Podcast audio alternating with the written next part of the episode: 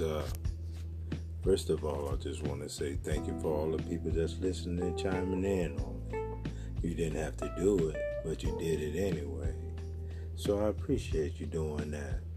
Hopefully, that if we can learn how to agree to disagree, and we can live like people. When I make the hard topics, I say the hard things. I make the thing itch scratch. So if your itch is not scratching and you scratching on the itch, maybe you need to look yourself in the mirror. So I'm not here for no drama. I'm not here for no nothing. Just to learn, learn, learn, and edify. This is from learning situations only. So I'm not here to get anybody's hairs up. So again, thank you. And hopefully we can agree to disagree.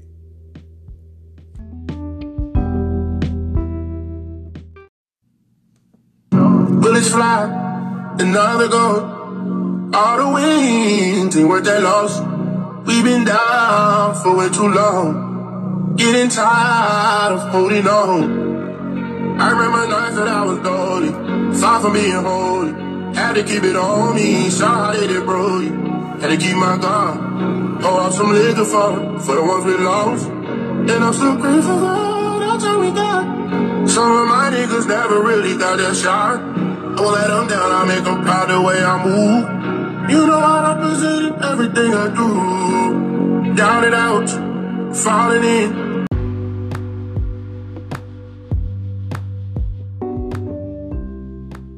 Reason to believe that there's something novel spreading there.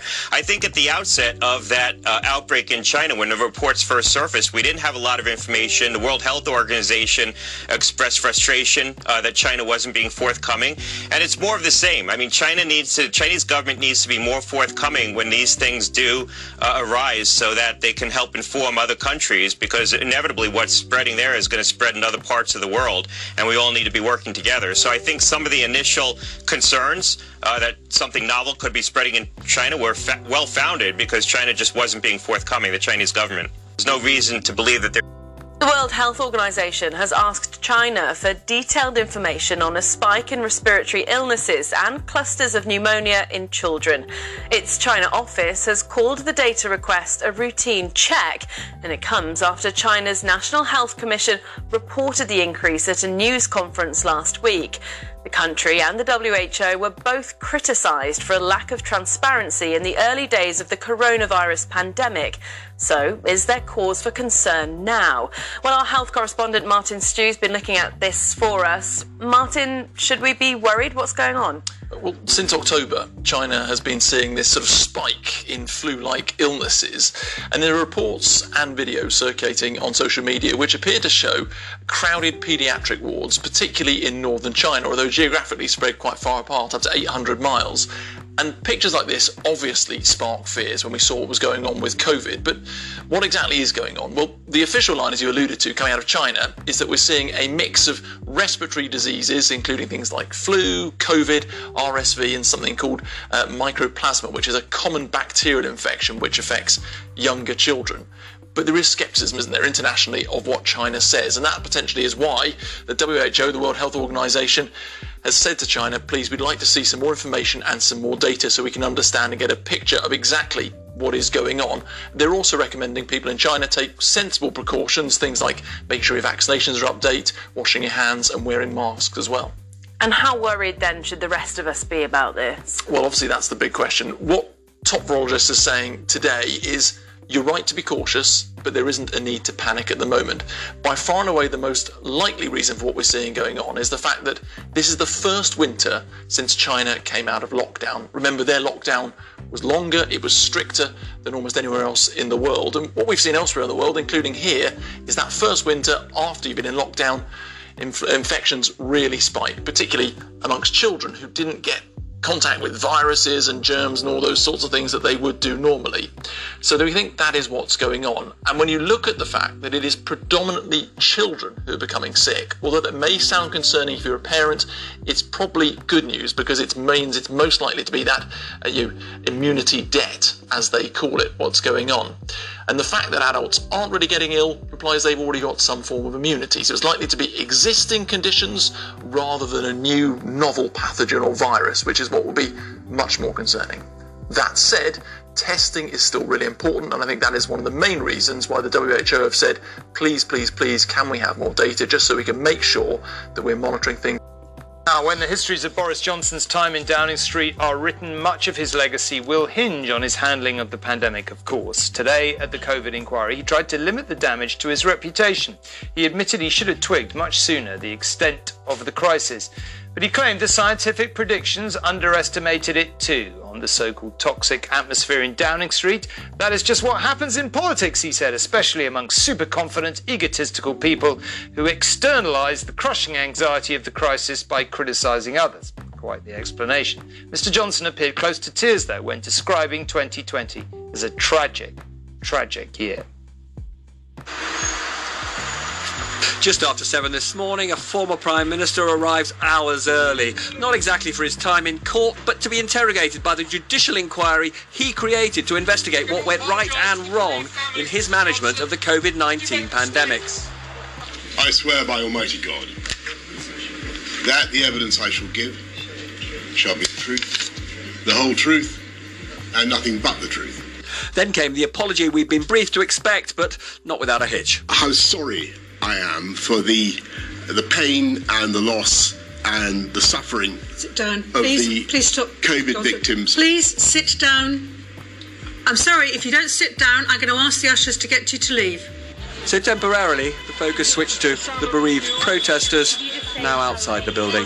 The bereaved are meant to be at the heart of this inquiry, and we're not being listened to. And by holding up signs and standing silently, we were still asked to move to leave.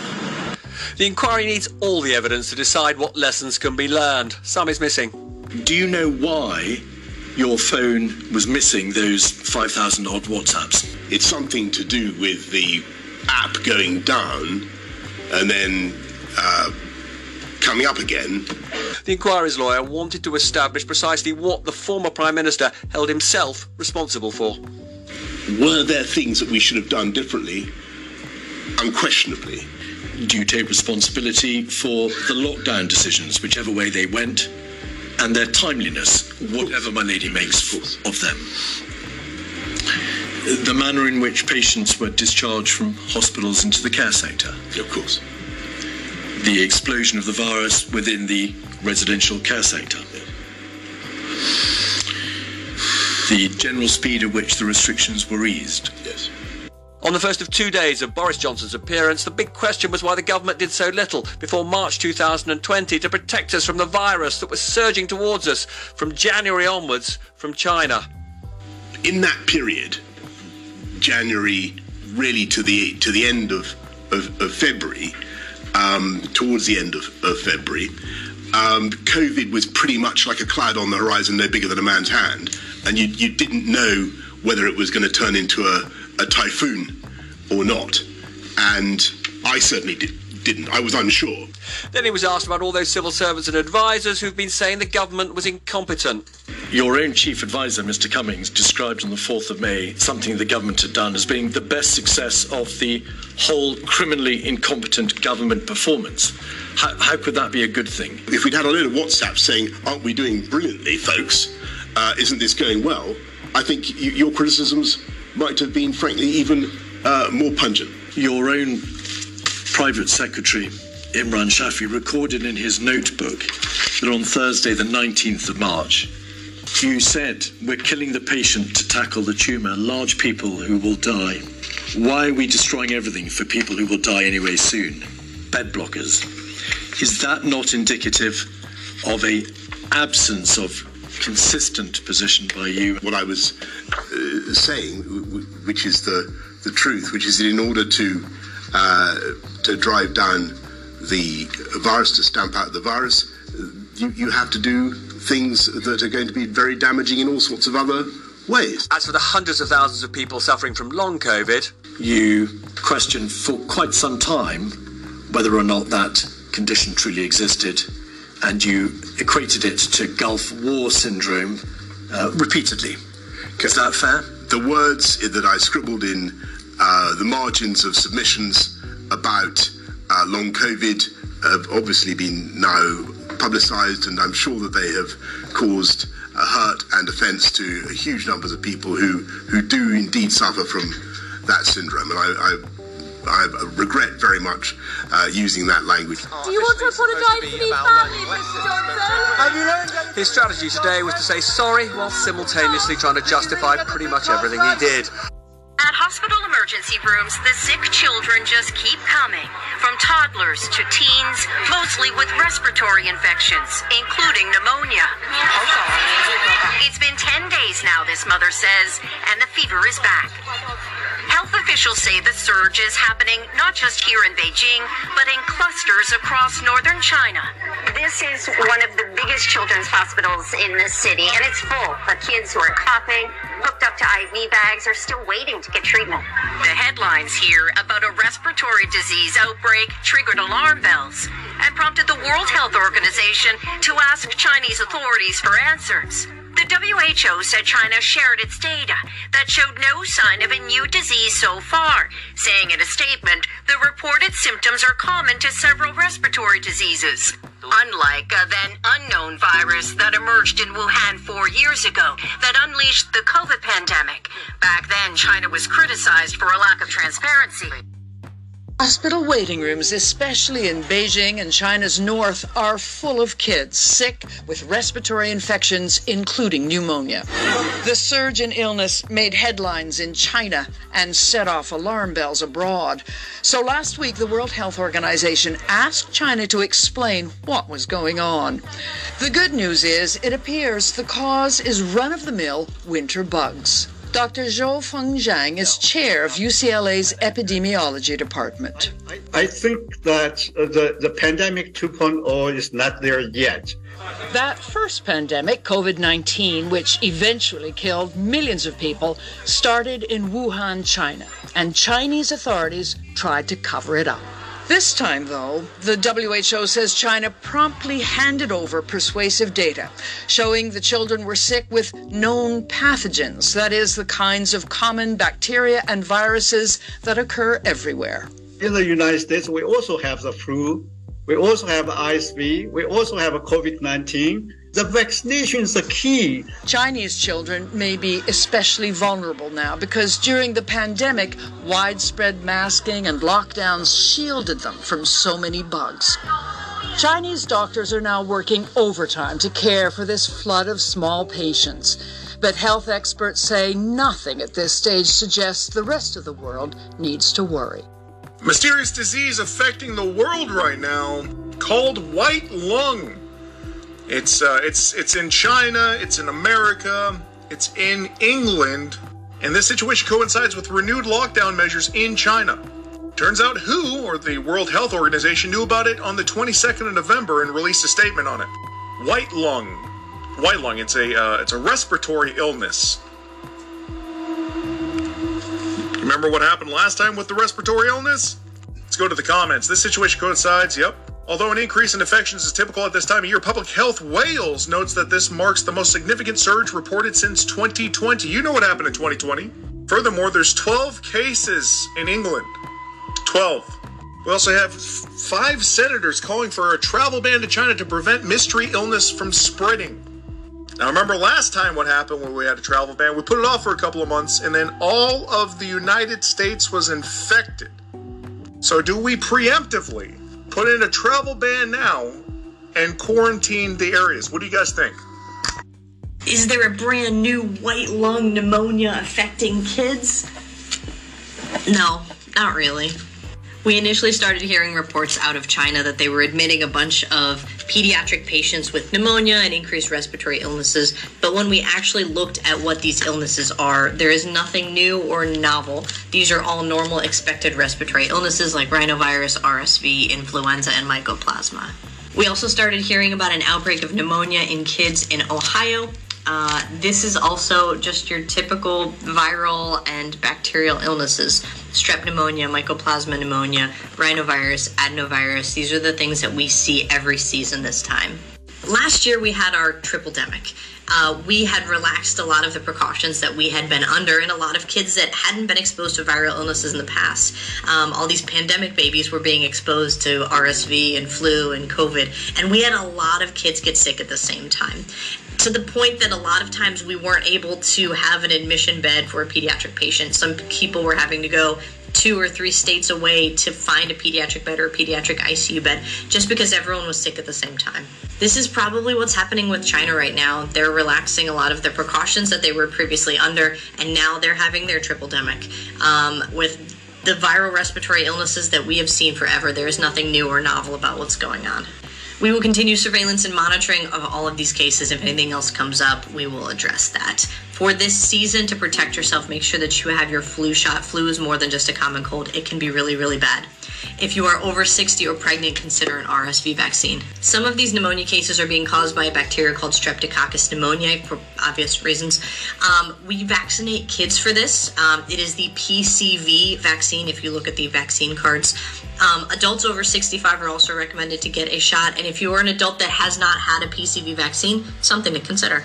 There is no new bug going around. These are all very well known viral and bacterial infections, and there are ways to protect yourself this season. I hope you stay safe out. A new mysterious pneumonia strain has been spreading across America this week after last week it originated and spread all across China. A new pneumonia outbreak has already spread to 11 U.S. states after just a few hours ago it was only at one state. As the mysterious pneumonia outbreak continues to spread throughout China, 11 states in the United States being affected by the mysterious respiratory illness. The increase is most notably in the South Central, Southeast, Mountain, and West Coast regions, the CDC reported. And according to the data collected, the CDC experts predict this year's respiratory virus season will look a lot like last year. This is currently what part of the map looks like. Green is not very many cases, red is very high, and right now it is not looking good for these southern states. On top of this new pneumonia outbreak, the U.S. faces winter syndemic.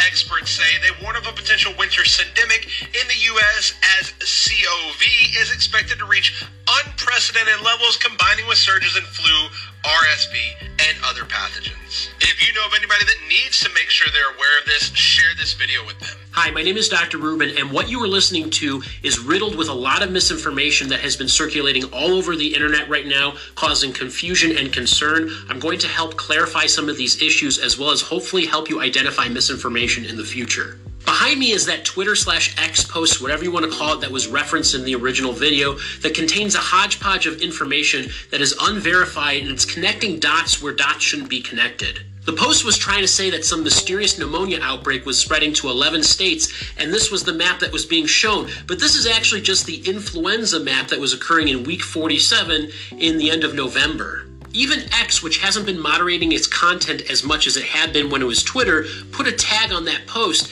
saying that this is a CDC map of influenza, has nothing to do with some mysterious pneumonia outbreak. The source that was used in that post is from a site called Times Now, which I don't typically use as a verified source for public health information. I don't know if you do, but it's not something that I typically go to. But this is an example of an article from that website. In it, they talk about a novel bacterial pneumonia strain that has raised alarm bells across the world, but that's not even actually happening, and even in this article, it contradicts itself. Later in the article, it says the WHO said it has not detected any unusual or novel pathogens. That is what's going on right now. We don't believe that there's anything new going on other than the fact that there's increased circulation of known respiratory viruses and bacteria, such as Mycoplasma pneumoniae, COVID 19, adenovirus, influenza, and Streptococcus pneumoniae. If you see posts like this, make sure you take a step back, look at multiple resources to verify what's going on before you amplify the information. Because every time you share that content, it will amplify that type of misinformation further, which can cause confusion and concern for people. A new mysterious pneumonia strain has been spreading across America this week after last week it originated and spread all across China. A new pneumonia outbreak has already spread to 11 U.S. states after just a few hours ago it was only at one state. As the mysterious pneumonia outbreak continues to spread throughout China, 11 states in the United States being affected by the mysterious respiratory illness. The increase is most notably in the south central, southeast, mountain, and west coast regions, the CDC reported. And according to the data collected, the CDC experts predict this year's respiratory virus season will look a lot like last year. This is currently what part of the map looks like. Green is not very many cases, red is very high, and right now it is not looking good for these southern states. On top of this new pneumonia outbreak, the U.S. faces winter syndemic. Experts say they warn of a potential winter syndemic in the U.S. as COV is expected to reach unprecedented levels, combining with surges in flu, RSV, and other pathogens. If you know of anybody that needs to make sure they're aware of this, share this video with them. Hey, Dr. Cat, epidemiologist, I have a question here if we should be worried about the pneumonia outbreak in China. I am not worried about it, and I'll give you a couple of reasons why. China had a very strict zero COVID policy for two years. They only just ended their zero COVID policy January 8th of 2023. And because of this, they're behind kind of the rest of the world with population immunity. And they haven't gone through a complete cold season yet without this zero COVID policy where they shielded everybody. We actually had this happen here in the US where we had, remember, reports of the triple demic, RSV, flu, and COVID all kind of hit at the same time after we resumed going back to work and school and businesses opened back up. So I would say this is normal based on the fact that they opened up way later than everybody else. The second reason that I'm not worried is because a lot of the people involved in this pneumonia outbreak are children.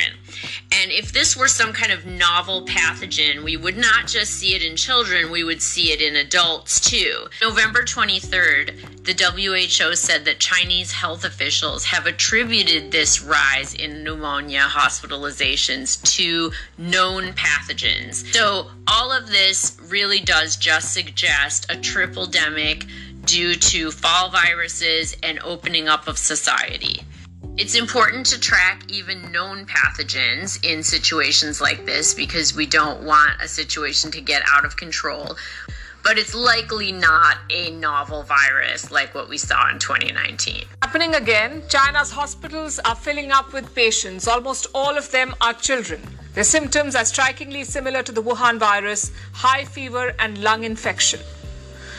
There are many clusters of patients. Doctors say they have pneumonia, but they don't know what's causing the infection. They failed to figure out the root cause. Is this a new variant of the Wuhan virus? Is it a bacterium or a new disease altogether? As always, China is not being transparent. And I know what you're thinking. This is a repeat of 2019. It sounds like one when mysterious disease was ripping through China. First, Beijing played down the outbreak, then they concealed the truth, and the result was a global pandemic, the worst of our times. Four years later, we have a new outbreak in China, one that Beijing cannot explain. So, what really is happening?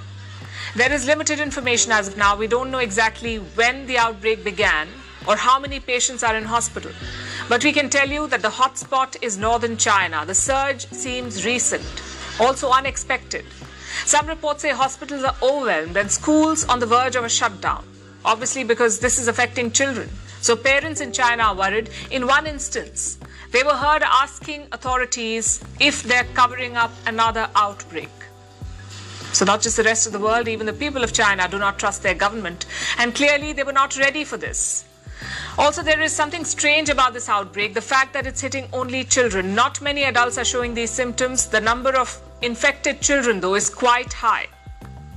Meanwhile, a new report is doing the rounds. It comes from a platform called ProMed. Now, ProMed is basically a surveillance system built by the International Society for Infectious Diseases. And what does ProMed do? It monitors disease outbreaks the world over. This is where a lot of doctors first learned about the Wuhan virus. ProMed had carried reports of the first cases in 2019. And now it is focusing on the new outbreak in China. And here is what it says it has called the disease an undiagnosed pneumonia. That's what experts are also calling it, an undiagnosed pneumonia. The report also features some quotes from locals. One of them is from Beijing, from inside a children's hospital. This is what a local resident in Beijing said, and I'm quoting Many, many are hospitalized. They don't cough, and have no symptoms. They just have a high temperature or fever, and many develop pulmonary nodules. Now, you're not allowed to report to school. If you have any symptoms such as fever, cold, cough, and then you're hospitalized, you can ask for leave. Then there are more ground reports. The second one is from the Liaoning province. Again, this is from a children's hospital. It's called the Dalian Children's Hospital. The situation here is quite bad. Locals say the hospital lobby is full of sick children. They're receiving intravenous or IV drips. Children are receiving IV drips in the, ho- the hospital lobby. I have a quote from a hospital staffer. This is what he says Patients have to wait in line for two hours, and we are all in the emergency department, and there are no general outpatient clinics. So the outbreak is large and serious. Some videos are spreading on Chinese social media. We've not been able to verify these, but they are quite shocking. It appears children are doing their classes from hospitals. Take a look at this.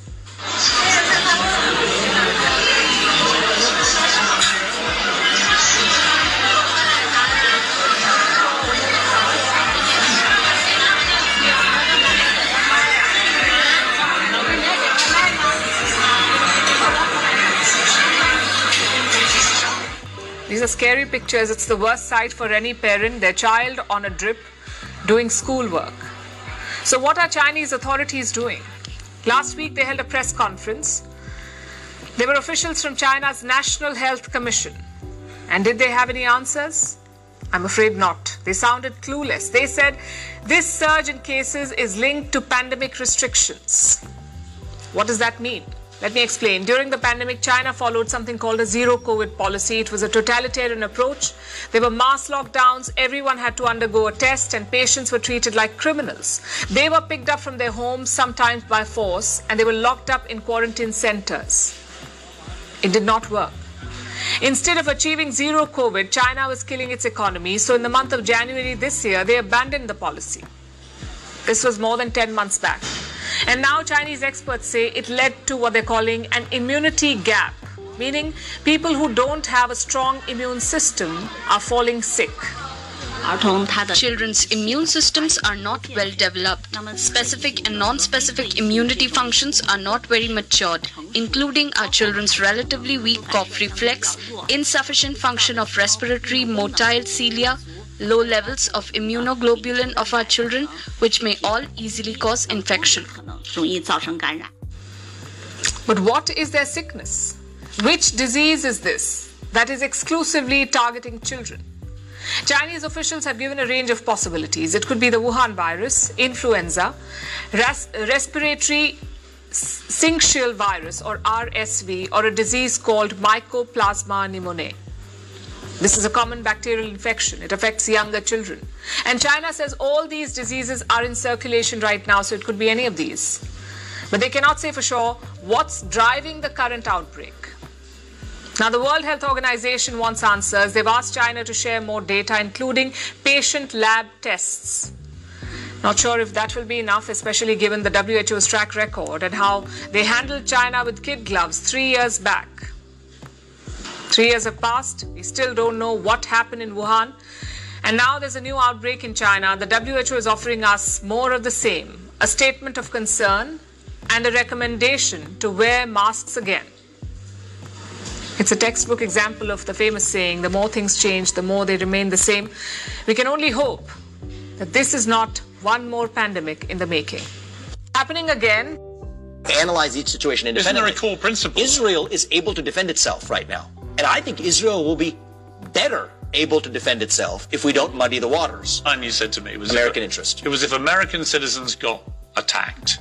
We will hit you back 10 times harder. Okay, but American citizens were attacked. So that's what makes this conflict difficult. Is Israel able to take care of that job? If American targets are hit as American targets, right? Let's say they know they're hitting us on an American base, that's a direct hit on the United but States. if Americans get killed in Israel, well, if Americans or get, get Israel, kidnapped and taken uh, hostage by Hamas, we need to. We, well, right now, you don't see any. I would prioritize getting those American hostages out. That is a top priority Militarily? for me. I, it is a top priority for me. American now, military. Now, right now, let's just let's be tethered to the facts as they exist. They've been releasing hostages two at a time. There's reports yesterday of Hamas willing to do a deal for American but that to deal get released. apparently collapsed, which is why the Israelis have started the ground. So if I'm so if I'm Commander in Chief, my top focus, and there's a lot of levers here, but you prioritize what matters. Getting American hostages home, top priority. So you would send getting Amer- sons and daughters. So just to clarify, you would send American troops in to get the hostages. I would not take an option off the table in a limited way to protect Americans. Right. But you said to protect me, Americans. but- and America First includes all Americans. you did say earlier that you would not want to send any American military into this situation. I don't want U.S. military involvement in somebody else's war. You just said that you'd send troops in to get the hostages. American hostages. Only the American hostages. Special forces targeted, and- but Piers, Or you're paying attention to the uh, negotiations, I trust. There are very clear delineations that Hamas has drawn right now for releasing civilian hostages No, no, but- of other nations. But just to clarify, and so, and so, clarify Vivek, for this, I mean, you're not seriously suggesting that you would send in American troops down to get hostages, special only- forces or otherwise, but or only, but literally only get American hostages rather than say Israeli hostages. The, the only condition under which we will have shown up there was because they hold American hostages. Right, but, but if we're there, we're going to do the best deal we can to, to, to advance American if I interests, which includes releasing Israeli hostages. But I would say there's inconsistency to what you've now been saying about this, because you started by saying we should have no military involvement in this whatsoever. what I have said, Piers, at every step, I'll bring you back the North Star. What advances the American interest? That will be my prism. That's different in different situations. Hmm. But the question is, what advances the American interest? And to me, the America First agenda includes all Americans. ironic and sad about the United States is that we're quick to label groups like Hamas as terrorists. Well, why, why are they terrorist groups? Well, they don't have, they're not an organized army. They're not a state. They don't have aircraft. They don't have tanks. They don't have air defense systems. Well, you know what? This country, America, was founded by a group of terrorists. They didn't have air defense systems. They didn't have our, you know, they eventually got artillery, but you're fighting with militia. You're fighting with people that did not have, they were up against the largest army in the world at the time, the British Army. And they had to fight with guerrilla tactics, fought with terrorist tactics, ambushing, doing things that were not conventional military doctrine. You know, our country was born out of that. And from the standpoint of the Palestinians, whether we like it or not, they perceive what Israel is as a conquering, occupying power in much the same way that we in the United States viewed the British as an occupying power that needed to be expelled.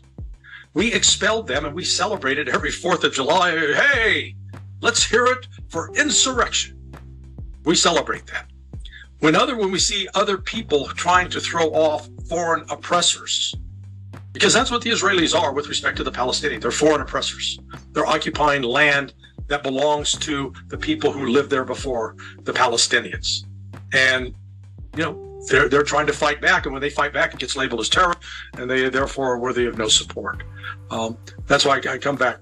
We have got to come up with something that's not a military solution, that, that requires people to step back and let's start with the foundation of having minimal respect for each other. But that means you're going to have to replace leadership, replace leadership both in Hamas and, and within the Israeli government of people who can actually step back and think sanely and rationally. And there are those people.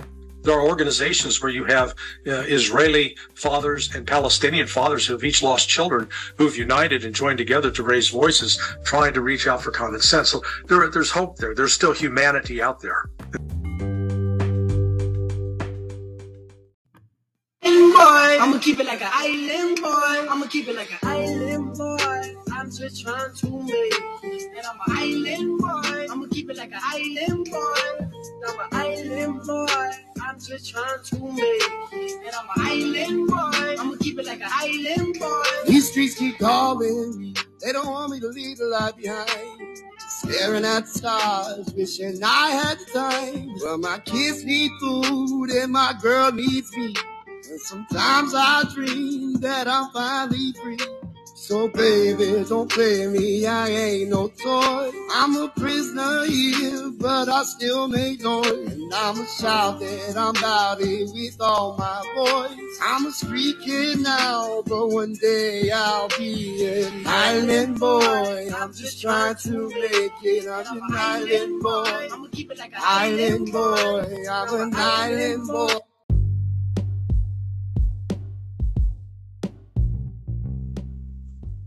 Y'all stop what you're doing. We have some breaking news coming out of the United Nations where uh, the Secretary General Antonio Guterres has invoked Article 99 of the UN Charter. I'm going to let you watch this brief announcement and then I'm going to actually read the letter uh, that was issued to the UN Security Council. Uh, given the scale of the loss of human life in Gaza and in Israel in such a short amount of time, the Secretary General has today delivered a letter to the President of the Security Council invoking Article 99 of the Charter of the United Nations. This is the first time that Antonio Guterres has done this since he became Secretary General in 2017.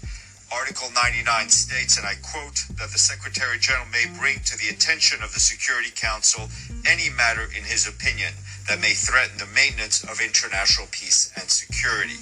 In the letter, which has been shared with you, the Secretary General urges the members of the Security Council to press to avert a humanitarian catastrophe, and he appeals for a humanitarian ceasefire to be declared. In this letter addressed to the President and Security Council, the man with like quite literally six names, uh, Guterres writes, Dear Mr. President, I'm writing under Article 99 of the United Nations Charter to bring the attention to the Security Council a matter which, in my opinion, may aggravate existing threats to the maintenance of international peace and security.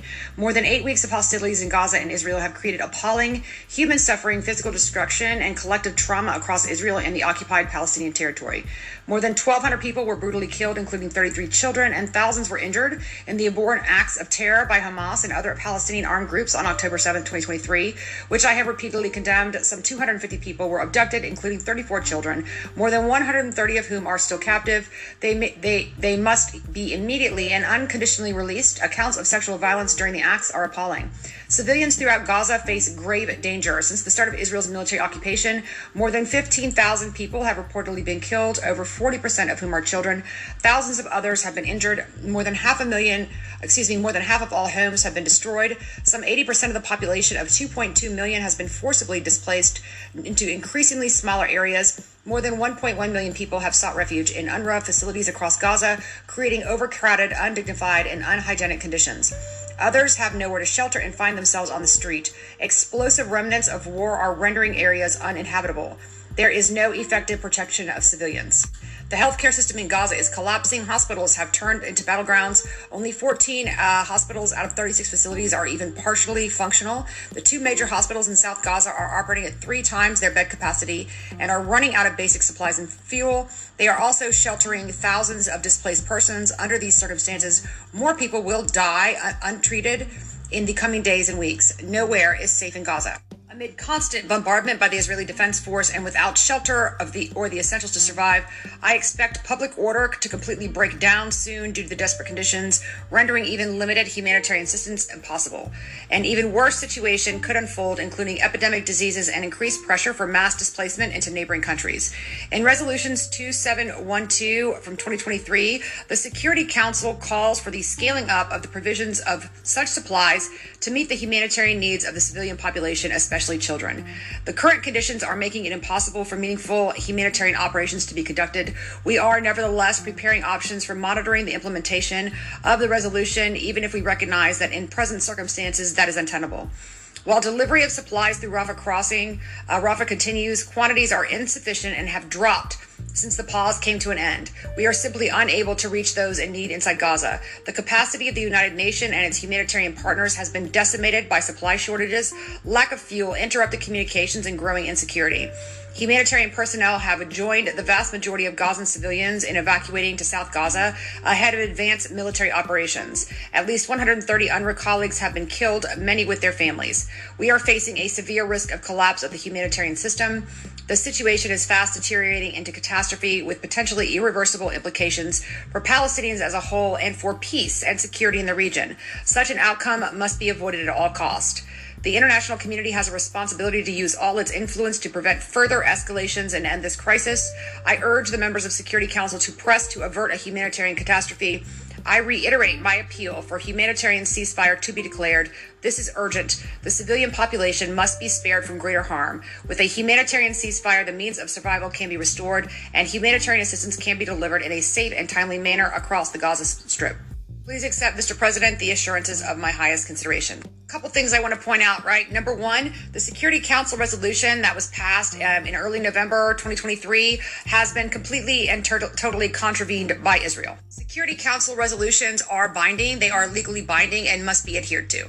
And the fact that Israel ignored it is actually very important because there is processes that have to be followed under the United Nations Charter, uh, meaning there are steps that have to happen first. So diplomatic resolutions prior to there being Security Council resolutions, and only in the event that diplomatic resolutions uh, to, to kind of foster peace break down, that is when it does become the responsibility of the Security Council to now pass a binding resolution. In this case, would be a ceasefire. The other really important thing I want to point out is that specifically he mentions under Article 99 of the UN Charter um, bringing attention to the Security Council of a matter that may aggravate existing threats to the maintenance of international peace and security. Along with the mention about the situation fast deteriorating into a catastrophe with potentially irreversible implications for Palestinians as a whole, and for peace and security in the region is very, very important to understand or read between the lines. Because what he is saying is that due to the inaction of the Security Council and due to the inaction of Israel to abide by the uh, resolution that was already passed, as well as all of the ongoing and continuing deterioration inside of the uh, inside of Gaza Strip, as well as inside of Israel in the West Bank and Jerusalem, with the violence continuing there, there is now a very, very, very real threat of there being uh, issues and uh, problems with maintaining international peace and security, meaning that um, time is running out before other countries and other groups intervene into the situation with force to end what is happening here. Those of you who don't understand the significance of this, so invoking um, Article 99 is widely considered to be the most powerful diplomatic tool at his disposal. It is just very, very rare for a Secretary General for this article to be invoked. It's the equivalent of pushing the panic button. So it gives him the authority to call for a Security Council meeting for any topic that he views as a threat to international peace and security. And he's doing this as a majority of council members have expressed support for a humanitarian ceasefire. However, the council has not invoked this resolution. Why? Well, because the U.S. has been very clear in its opposition. Um, as a veto wielding member, as recently as yesterday, the U.S. said it did not believe such resolution would help the situation. It instead called for continued negotiations, which is clearly working oh so well for the Palestinian civilians who are dying by the thousands each day. So what you're seeing here from UN officials and delegations uh, is a full court press to try to get a ceasefire and some relief for the people of Gaza. Um, attempts are underway to break the logjam and help the pa- Gaza Gaza Palestinians who are suffering immensely. And I do want to mention that when I googled UN Secretary General invokes Article 99, not a single solitary Western mainstream news organization came up throughout the entire first page. Look at this. Not a single Western news outlet reporting on this. Teletrader is reporting on this. You would think with something as important and rare as the actual Secretary General of the UN invoking Article 99 of the UN Charter, you would think with news coming out, breaking news like that, you would have at least one major Western news organization covering that, but you do not. Do with that information what you will. But I would highly encourage people to share this information, especially if you live in a Western nation. Share this information and get it out there. Because without the voices in social media, uh, people like me, people like you sharing this on our social media, this information will not get out there. Hell, based off of my experience on TikTok this far, I am absolutely expecting this video to be shadow banned. Sit at zero views for at least two to five hours. Like I said, call to action, share this information, share what's going on, um, like my account. Jeremiah 51 35. The violence done to me and to my flesh be upon Babylon shall the inhabitants of Zion say, and my blood upon the inhabitants of Chaldea shall Jerusalem say.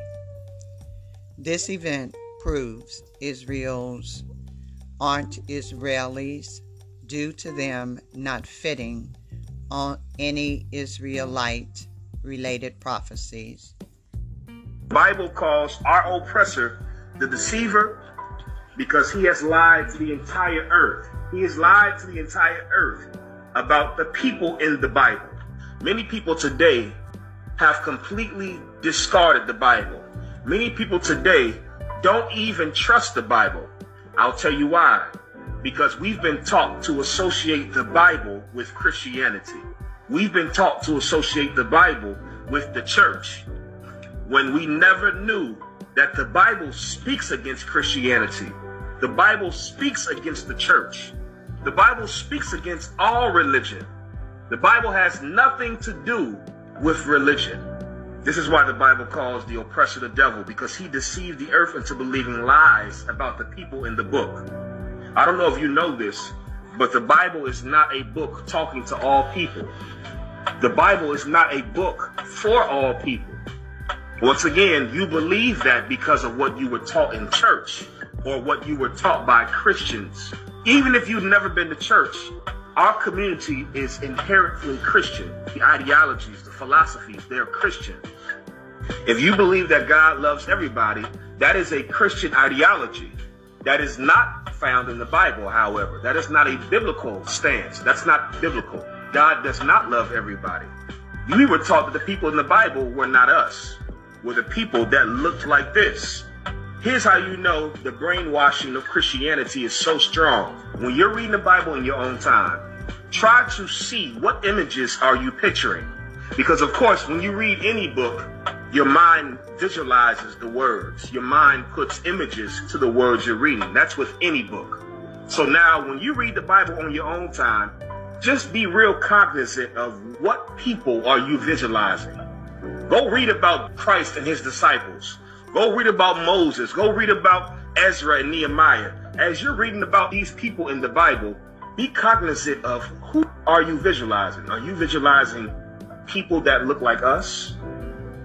Or are you visualizing people that look like this?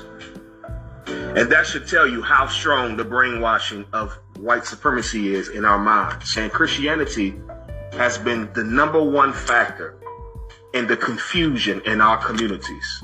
And that's why we have to first start with getting rid of the ideologies, getting rid of the things we were taught. You understand?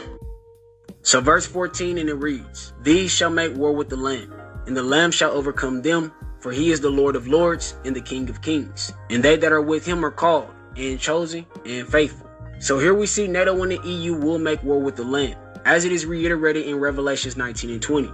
And as we went over earlier, when this happens, the entire beast system controlled by the Edomites will be destroyed. So, verse 15, and it reads And he saith unto me, The waters which thou sawest, where the whore sitteth, are peoples and multitudes and nations and tongues.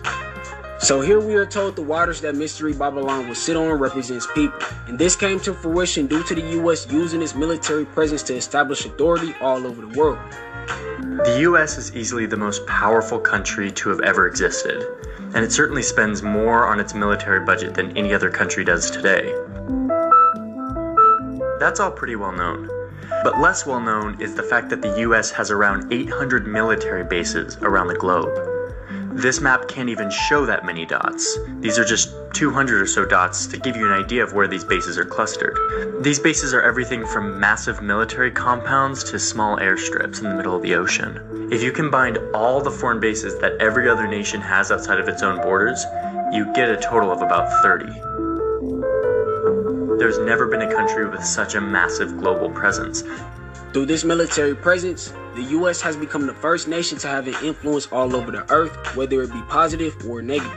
Now, verse 16, and it reads And the ten horns which thou sawest on the beast, these shall hate the whore, and shall make her desolate and naked, and shall eat her flesh, and burn her with fire.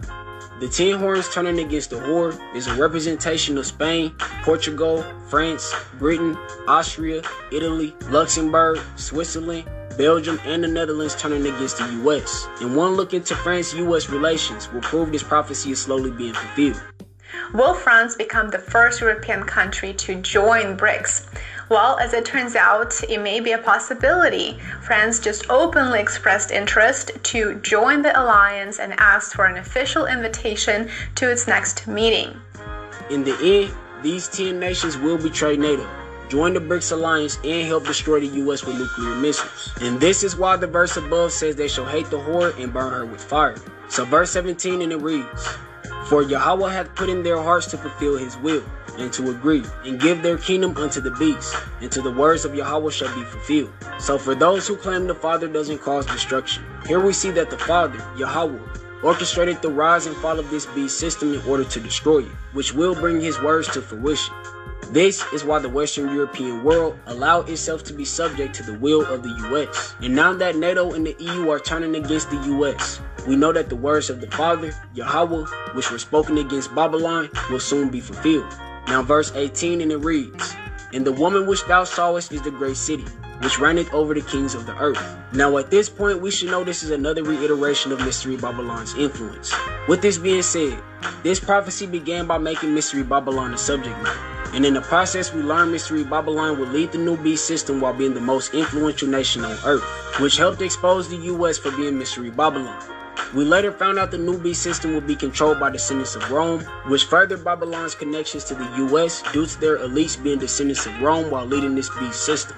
And we ended with the betrayal of the NATO alliance, which will lead to the destruction of the US. So in the end, Mystery Babylon has to be the US. This is the only nation that fits the prophecies concerning Mystery Babylon, and even if we don't acknowledge its position in Revelations 13 and Revelation 17, we can't deny the spiritual connection between the US and ancient Babylon, which further exposes the US for what it is. As we have exposed in many videos, the US has forwarded many Babylonian traditions. For example, Easter celebrates the Babylonian deity Ishtar, and Christmas is a pagan festival that pays homage to the Babylonian king Nimrod and the mother he was forced to marry. And both of these were forwarded the most by the US, which has successfully established trends throughout the earth since its inception. But of course, there will be those who claim this breakdown was biased, so before we end this video, let's hear someone else's interpretation. Well, well Babylon always promises the same thing. Uh, whatever iteration she takes. Of course, if you're in 96 AD, that's Rome. If you're, and here goes back to wonky or janky interpretations of Revelation. If you, you've got a bad lens by which you approach the book, then the United States is city on a hill that's about, but if you're reading it honestly, right, this isn't some reference to Russia or China. Like, this is about us. Eh, Like, like the U.S. is just as much Babylon. Her culture just as much says, you, you want all your sensuality satisfied, come to me. Don't worship Jesus, come to me. You, you want comfort, don't worship, come to me. You, you, you want all your, you come to me. You want your best life now, you come to me. That's the lie of Babylon. So to wrap this up, the US is the one nation we can truly call Mystery Babylon. And even if you refuse to believe it, this land will eventually be destroyed for its role in history, as it is foretold throughout the entirety of the Bible. Lord willing, whoever had ears to hear was further edified. Shalom. So first Maccabees 4 and 1 and it reads, Then took Gorgias 5,000 footmen and a thousand of the best horsemen and removed out of the camp by night, to the end he might rush in upon the camp of the Jews and smite them suddenly. And the men of the fortress were his guides. Now when Judas heard thereof, he himself removed, and the valiant men with him, that he might smite the king's army which was at Emmaus. While as yet the forces were dispersed from the camp. In the mean season came Gorgias by night into the camp of Judas. And when he found no man there, he sought them in the mountains, for he said, These fellows flee from us. But as soon as it was day, Judas showed himself in the plain with 3,000 men, who nevertheless had neither armor nor swords to their minds. And they saw the camp of the heathen, that it was strong and well harnessed, encompassed round about with horsemen. And these were expert of war. Then Judas said to the men that were with him, Fear ye not their multitude, neither be ye afraid of their assault. Remember how our fathers were delivered in the Red Sea, when Pharaoh pursued them with an army. Now therefore, let us cry unto heaven. If peradventure the Lord will have mercy upon us, and remember the covenant of our fathers, and destroy this host before our face this day, that so all the heathen may know that there is one who delivereth and saveth Israel. Then the strangers lifted up their eyes, and saw them coming over against them. Wherefore they went out of the camp to battle. But they that were with Judas sounded their trumpets. So they joined battle, and the heathen being discomfited fled into the plain.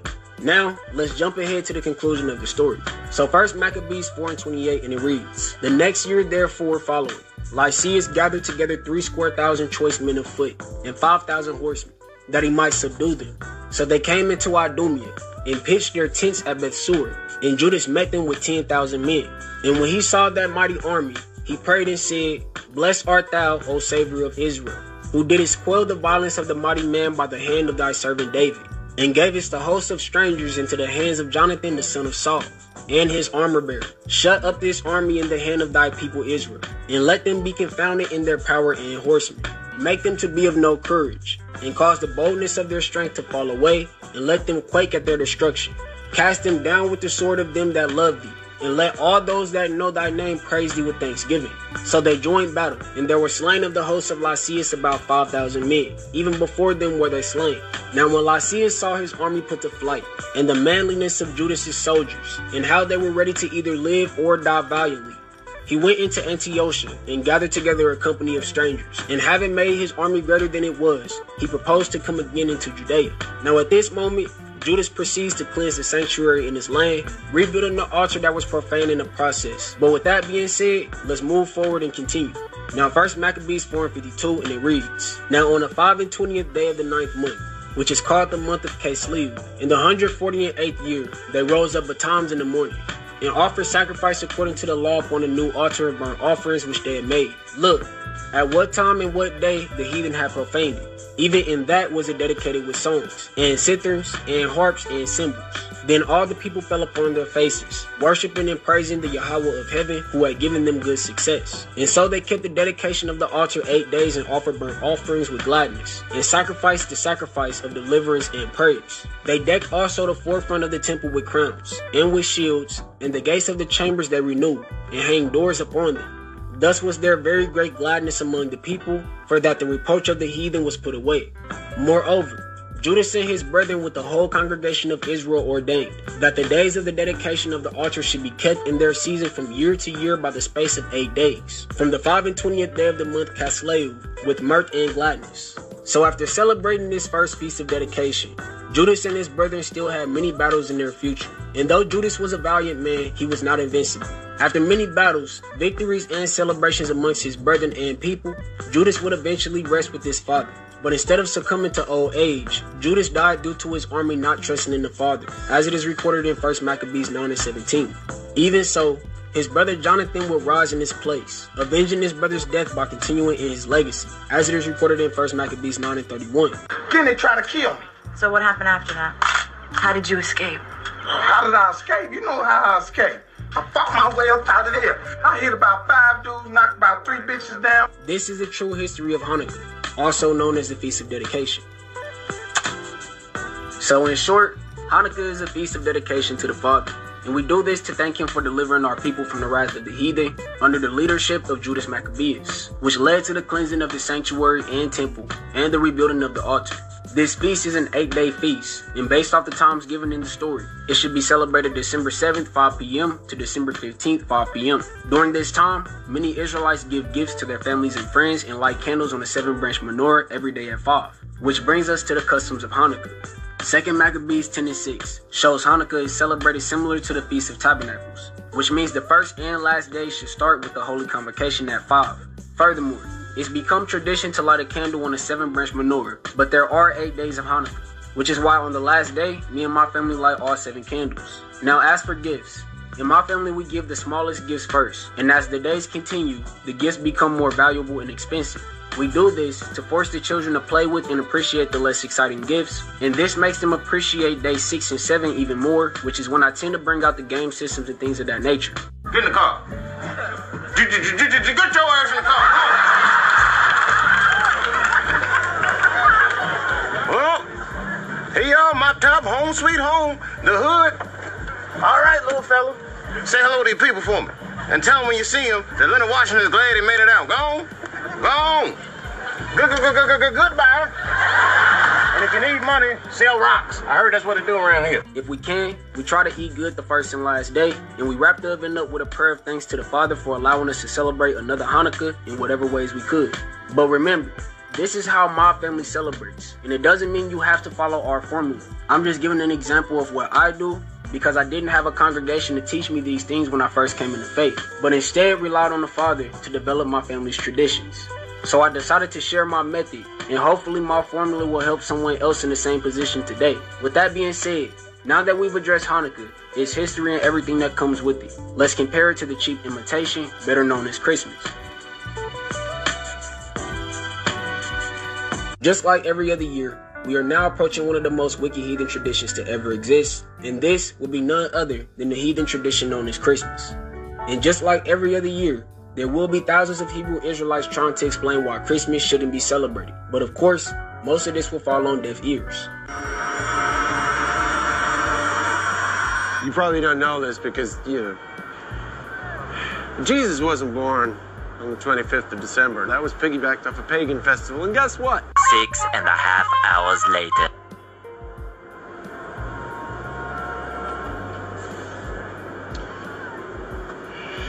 You know what, Chelsea? I think you should jump. Even so, this won't stop the Lord's people from spreading the truth.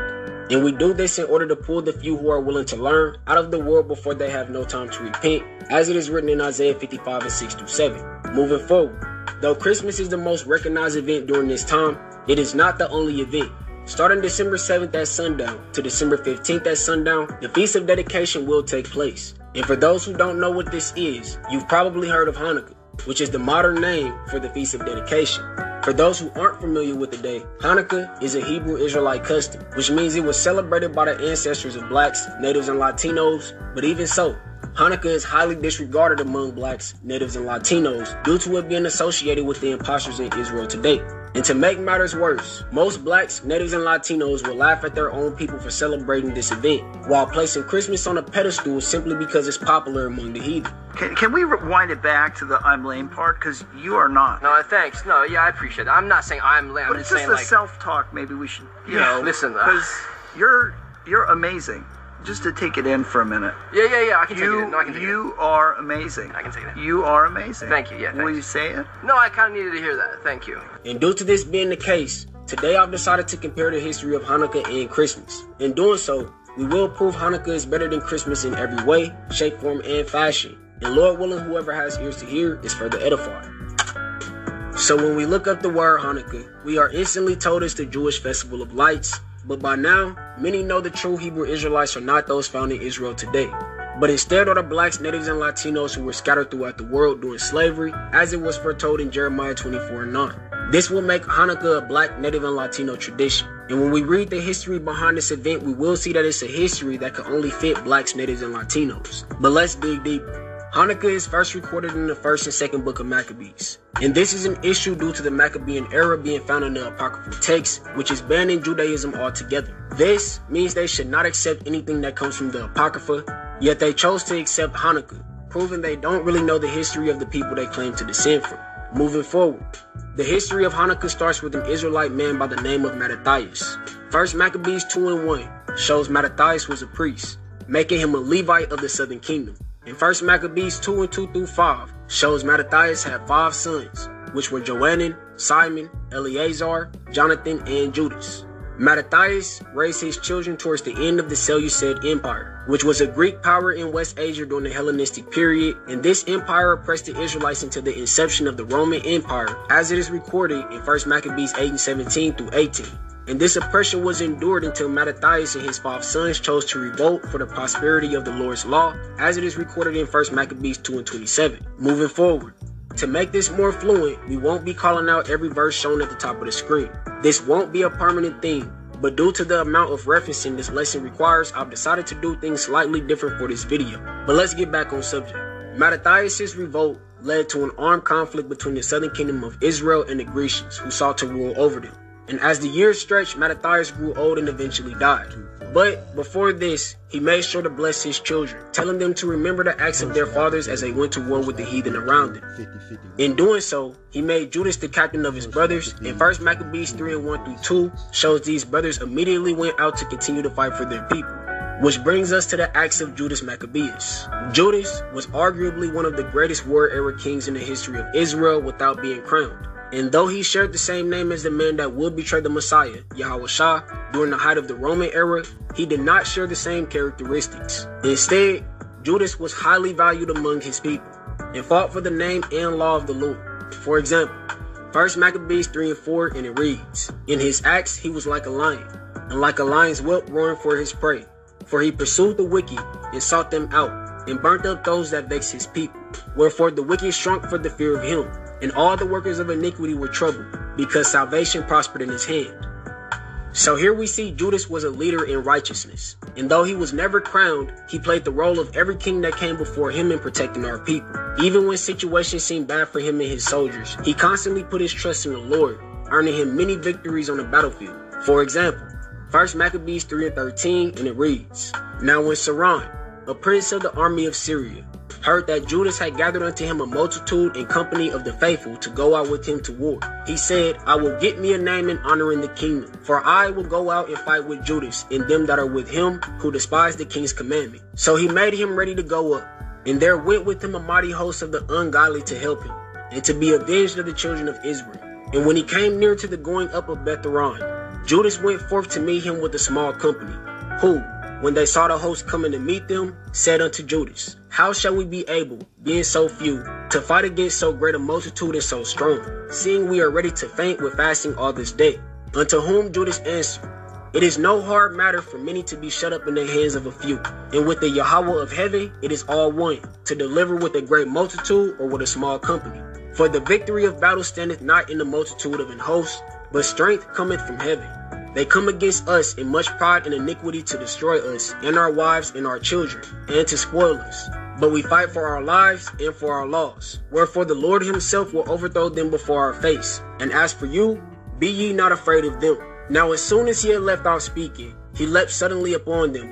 And so Seron and his host was overthrown before him.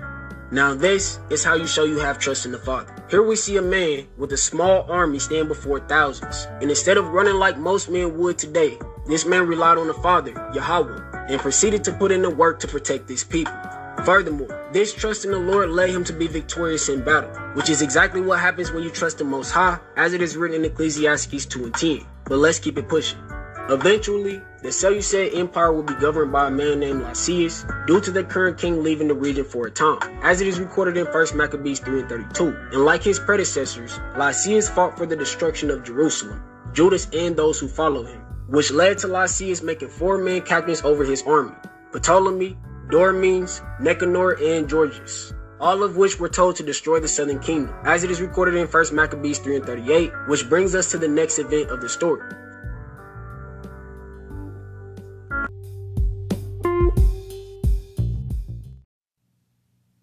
Study the Bible so I know it well.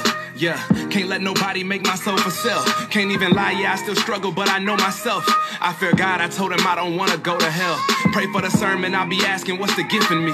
Must be this music, cause the world think I'm so sick with it. I switch my style, some people love it, some trying to get with it. I think what matters most is I'm living out what's God written. I make mistakes, but I embrace them, I'm still human. I escape from that place that made me feel ruined. So every day I still chase what I think I'm losing. And pray to God in the end that I don't look stupid. Why do I feel I'm unable? Double minded, I'm unstable. Wanna put all me on the table so God can make me an angel. Was living life like Cain cause I was jealous of Abel. God told me, look up, child, I just wanna save you. I need to hear your voice in life so I could get through this. For you, I shoot for the stars every time and I don't miss. Every time I drop a hit, I still don't feel the bliss. And deep down, I know it's only cause I'm still living in sin. You transform my pen, they laughed at me, now I'm laughing with them. Transform my gifts so now I can't even rap with them. I need to use my talents cause the devil be distracting them.